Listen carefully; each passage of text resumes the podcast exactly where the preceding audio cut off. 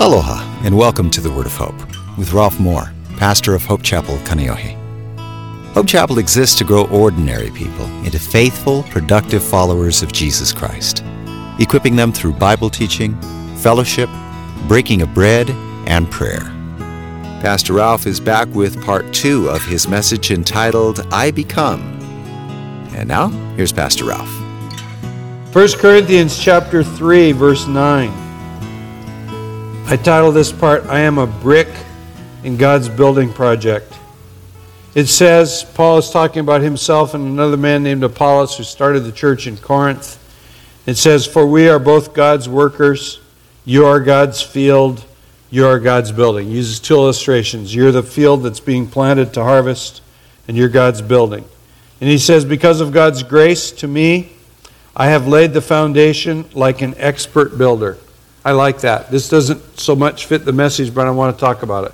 Because of God's grace to me, I laid the foundation in your life uh, like an expert builder. What's he saying? God's given me the ability to think and reason and communicate, and I did that to you, and I did it like an expert. And so Paul is able to say, I did a good job. I'm glad because of God's grace upon me, I did a good job, but I did a good job. A good job has been done. Well, it goes on and says, Because of God's grace to me, I've laid the foundation like an expert builder. Others are building on it, but whoever is building on this foundation must be very careful. For no one can lay any foundation other than the one we already have, Jesus Christ. He goes on and says, Anyone who builds on that foundation may use it, pretty much anything, a variety of materials gold, silver, jewels, wood, hay, straw. But on Judgment Day, the fire will reveal what kind of work each builder has done. The fire will show if a person's work has any value. If the work survives, that builder will receive a great reward. If the work is burned up, the builder will suffer great loss, but the builder will be saved like someone barely escaping through a wall of flames. What's he saying? We're building on a foundation that is Jesus Christ, a temple in which God is going to dwell. And there's a warning. You better build well.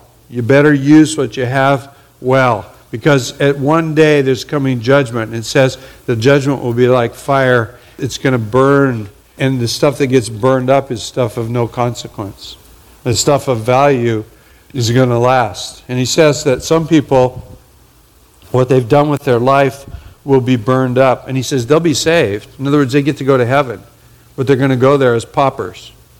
Other people, they're going to go to heaven and they've got value. They've been laying up treasure in heaven. There's something that counts, something that's going to last.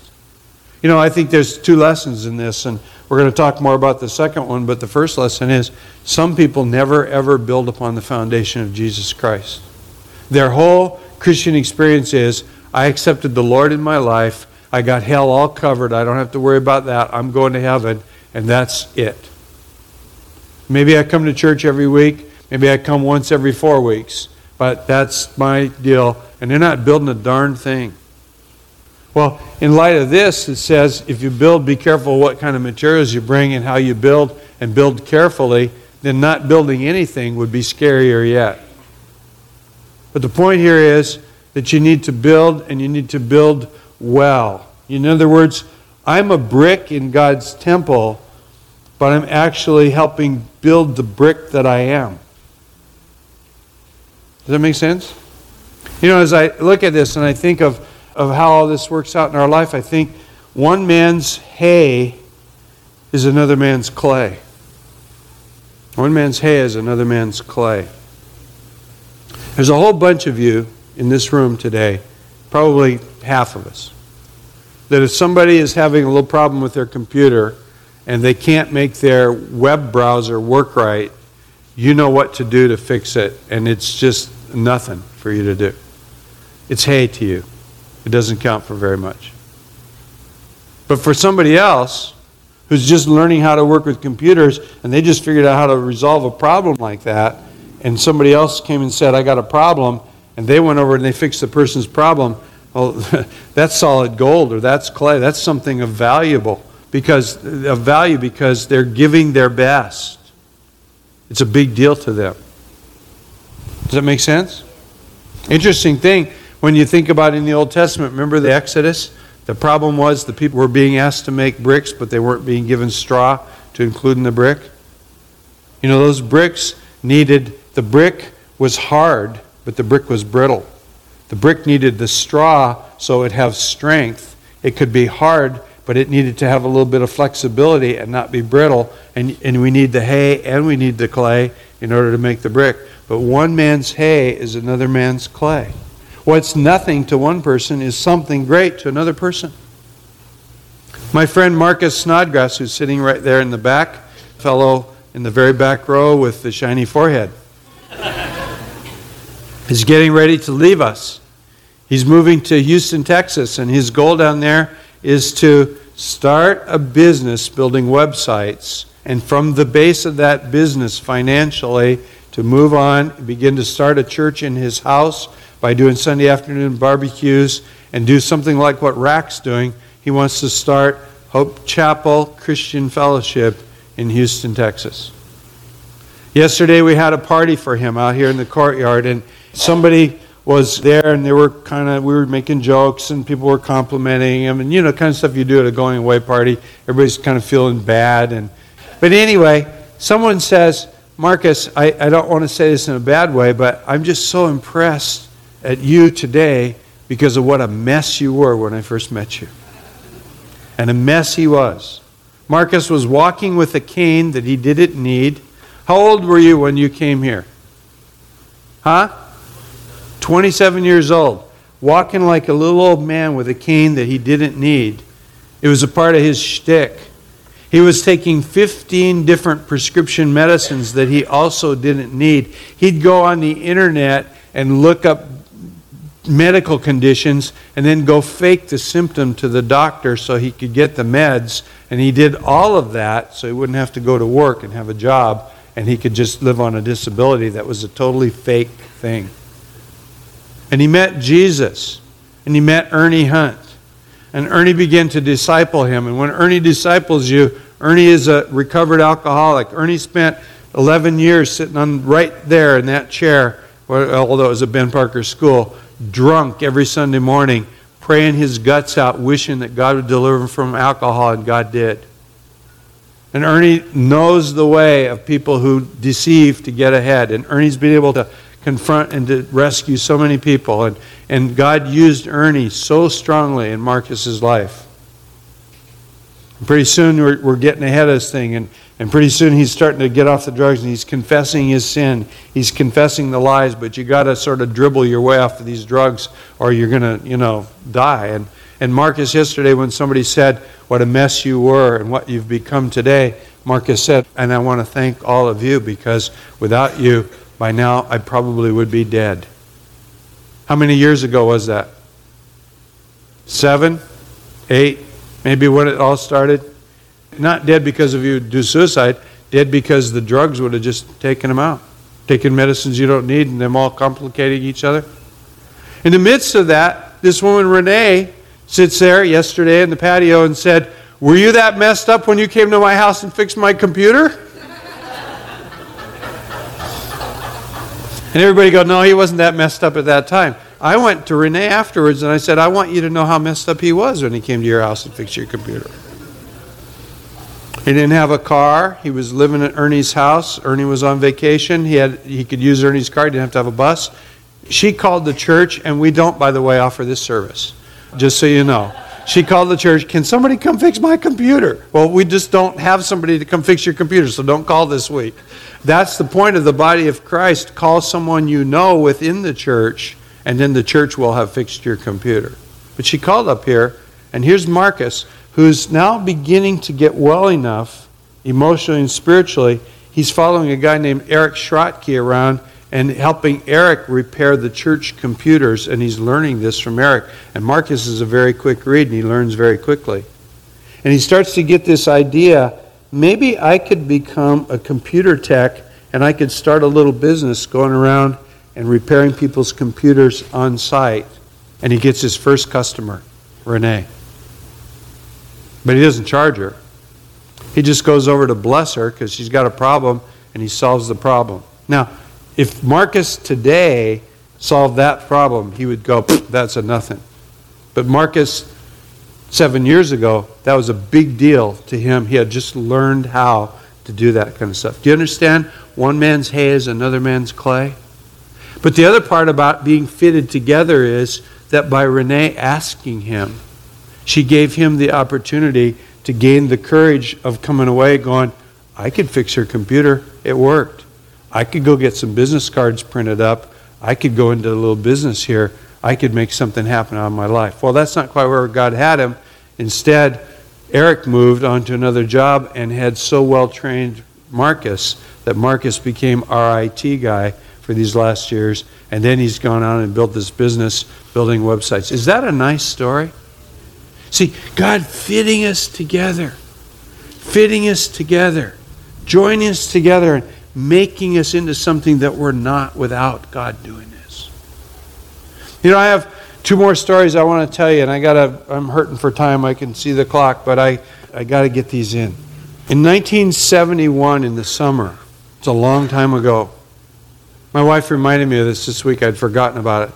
Our church that we were going to become the pastors of was cavernous. It was this huge building, and there were no people but my wife and I. In fact, we had the architect's plans for the building, and the building would hold 66 people.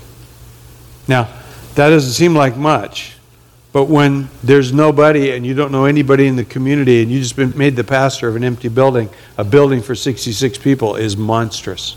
And when you've been a youth pastor for a number of years and you never had more than 30 kids consistently in your youth group, 66 people is about twice your capacity.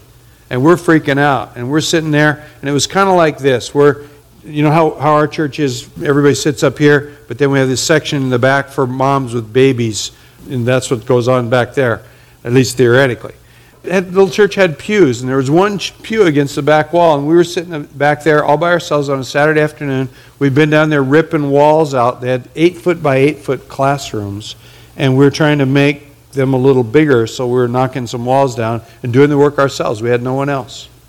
And so it was, it was late in the afternoon. We're hot, we're sweaty, we're tired. We're sitting there praying about the church and kind of crying. I mean, feeling sorry for ourselves, scared. And this person walks in the door and he just asks for some water and if he could just sit for a while in the cool, and it wasn't that cool, shade of the building. And he's a hippie who's living on the road and he smelled to the high heavens. His backpack looked like he had been at some auto mechanic shop and just rolled it around in the, in the oil and the grime on the floor. His clothing looked like that, and his hair looked like he had matted it down with motor oil. He had real curly hair, and it was just so greasy from not having been washed. He just, know, what we should have offered him is why don't you just go and use our bathroom and clean up? But he, all he wanted was some water and a place to sit. We ended up giving him some money. We just figured, you, you know, you're living like that, you need some money, you need some food. And we just blessed him. And honestly, it was like, I was kind of scared. What do you do if a guy like that joins your church? And I wish I could tell you today that he came back, he joined with us, we led him to the Lord, and today he's a pastor. But you know what? I never saw that guy again in my life. But here's what I believe I believe the day that we accepted him, that we loved him, that we engaged him, in spite of the smell, is like we put a key into a lock and we unlocked the lock and it opened up the fountain of blessing and all those hundreds more of people who looked and smelled and acted like him that came to our church in the next few years and got saved, and some of them are pastors today, all of that happened because we did the right thing at the right time, and it stretched us completely out of our comfort zone. I want you to know there was no thought of there being 750 Hope Chapels at that time. There was no thought, we never had heard of a church where a bunch of hippies and bikers came and got saved and got their lives transformed. All we were praying for was a nice, little, calm, sort of respectable, middle class church in Manhattan Beach, California, because that's all we could think of to pray for. Am I making sense to you? But God was trying to work us and shape us so he could build a church that would be a dwelling place for him. Well, a similar thing happened last week on Friday. The same day that Rack had the blow up where he was at, we were with our next door neighbor over here at the, the drug treatment center. And we've been having people come from that place up here for years. It's Hina Mauka. And for a number of years, people come up on Friday nights. One week will be men, the next week will be women. They don't let them come together. And we'll, we'll have about 10 people accept the Lord every week from that place. And we think it's been a pretty wonderful ministry. A few weeks ago, there was a problem. It was a night that the ladies come. We never, never have had enough women to really support when the women come. When the men come, the guy who oversees it and, and is a graduate of Hina Mauka. And so he's pretty well equipped to deal with the men, but when the women come, uh, he's just a bull in a china shop, and so sometimes he's misunderstood, and he's just not real good with the ladies. He just doesn't have that soft touch. And so sometimes things don't go as well as they could. And this particular night, they had brought some women up, and one woman didn't come to church. She was out in the parking lot with her boyfriend who came and met her here. And that's a no no. And then she didn't get back in the van to go back down the hill on time, so she got in late. And then when she got in trouble, then she had some bad things to say, and one thing led to another, and they just completely cut off anybody come to this church. And so we're sitting around and we're praying about it, and we're feeling bad about it, and we're thinking, uh, this is a terrible thing, and they don't like us, and we really want to see people because we know there's about 20 people now in our church who are graduates of Hina Mauka who are clean and sober and dry and living for the Lord.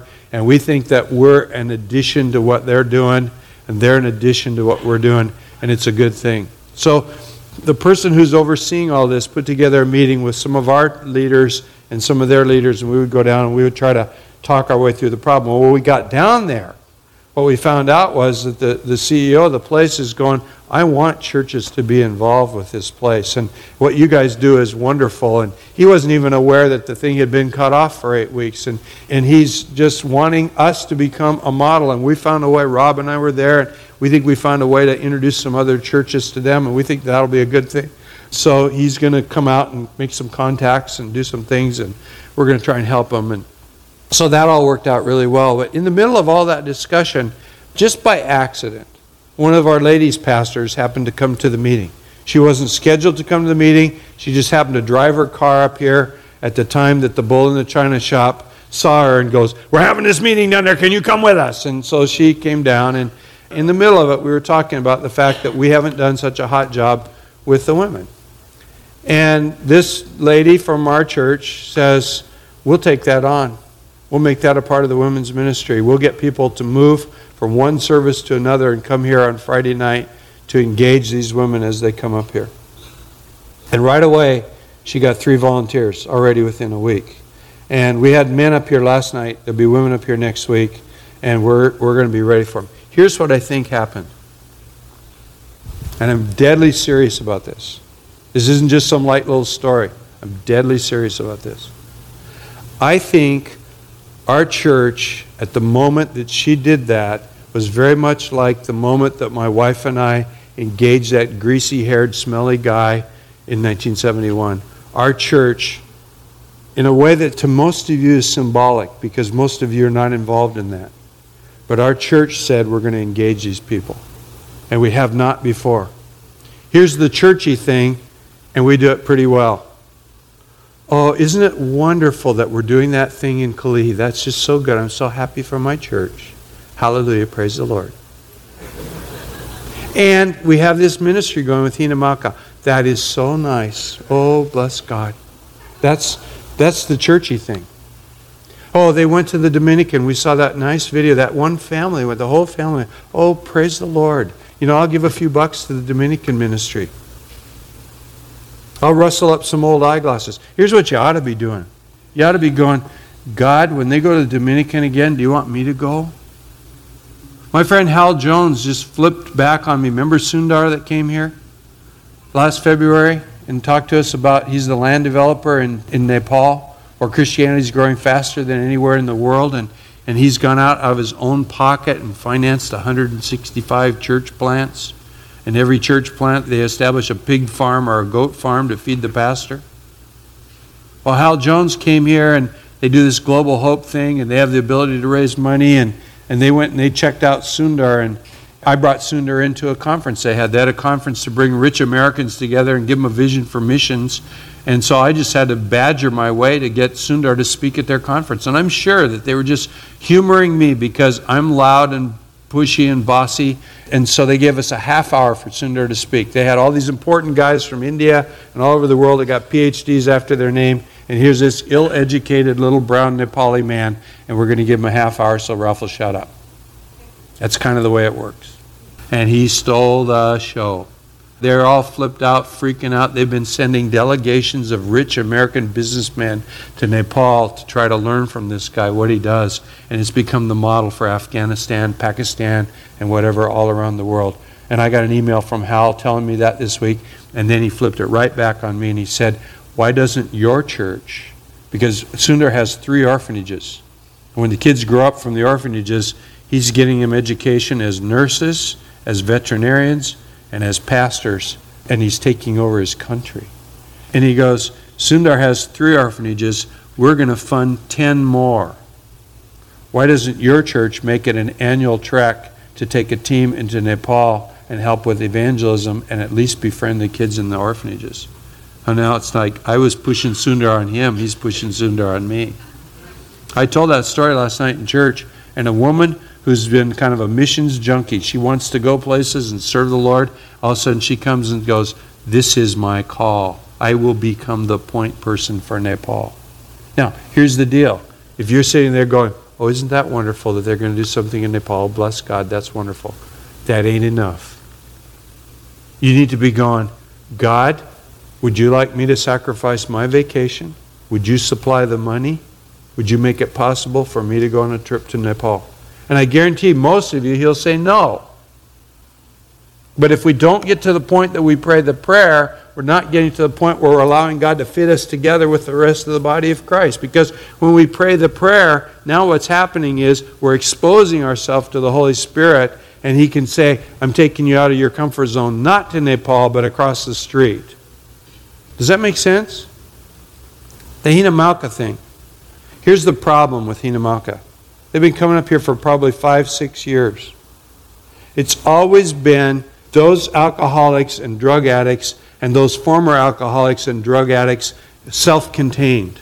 And the rest of us, the nice middle class people in the church, sort of sit over here and do our little thing while they do their little thing, and we're very happy that they're doing their little thing on our church property. And we never engage. We never engage. We never engage. And when the women's ministry can say, and, and, and I just, excuse my terminology, but I don't know better words to use, so just try to get the story, not the terminology. Nice middle class Christian women can say, I'm going to get out of myself and out of my comfort zone, and I'm going to go and deal with an, with an alcoholic or drug addict. And I'm going to befriend them.